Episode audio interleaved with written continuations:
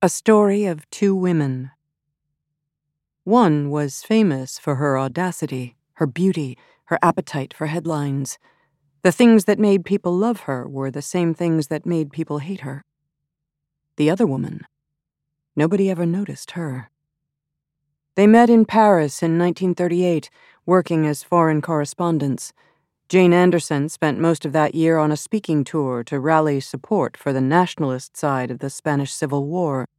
She had a way of putting herself at the center of a story, so it was no surprise that she was one of many journalists who took up a cause célèbre.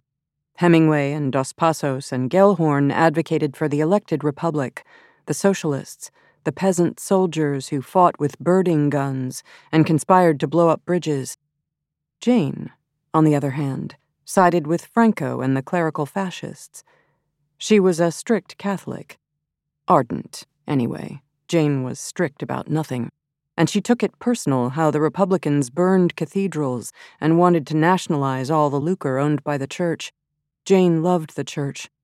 All its pompous glory, the glittering robes and golden crosses, and the little chime a burning censer made swinging from its chain with incense smoke trailing behind. Much the same as she loved the pomposity of fascists and their claims to empire. That kind of ambition was addictive to some, aspiring to rule the world as the Romans did, as Charlemagne did, to make themselves a link in the chain of history.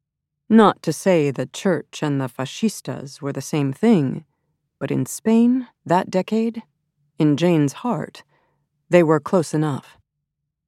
But there was more to her than her politics. Some facts about Jane Anderson, largely undisputed. She was born in Atlanta in 1888. This made her 50 when she met the other woman, though Jane always claimed to be younger than she was 36 at the most. Her mother came from a good family. Luckie Street in Atlanta is named for her grandfather. She was given his first name, Foster, though she took on Jane as an alias when she attended Piedmont College, and by the end of her life she responded only if addressed as Doña Juana. Her childhood was split between Georgia and Arizona, where her father was a lawman and a confidant of the showman Buffalo Bill Cody. Jane knew him as Uncle Buffalo. She was five foot nine, with deep set green eyes and tawny red hair she wore long, curled at the bottom. She was partial to shishi hats, dangling peacock feathers, pert silk bows, long jackets with epaulets on the shoulders. At one point, she laid claim to being the most beautiful woman in the world. In those days, she seduced Joseph Conrad, a national hero in Britain, and made a ludicrous bid to usurp his fortune. Her only defect, it was said, was her nose. Her nose was broad, the nostrils too prominent, and it made her look common to those who knew what a nose should look like. A phrenologist claimed, because of the shape of her nose, that she was prone to sociopathy, that she was a born liar, that it would be a crime if she ever reproduced. She never did. Jane reported for the Daily Mail from both Allied and German trenches during the First War as the personal protege of publisher Lord Northcliffe. She began carrying a Red Cross uniform to pose as a nurse, to sneak in where journalists weren't supposed to go, then kept up the habit her entire life. After the war, she was an alcoholic, a failed actress, her star fell. It became known that her life was a complete mess, as she wrote about her exploits in the news, in three novels. She stalked H.G. Wells. She hatched a scheme to assassinate Lenin.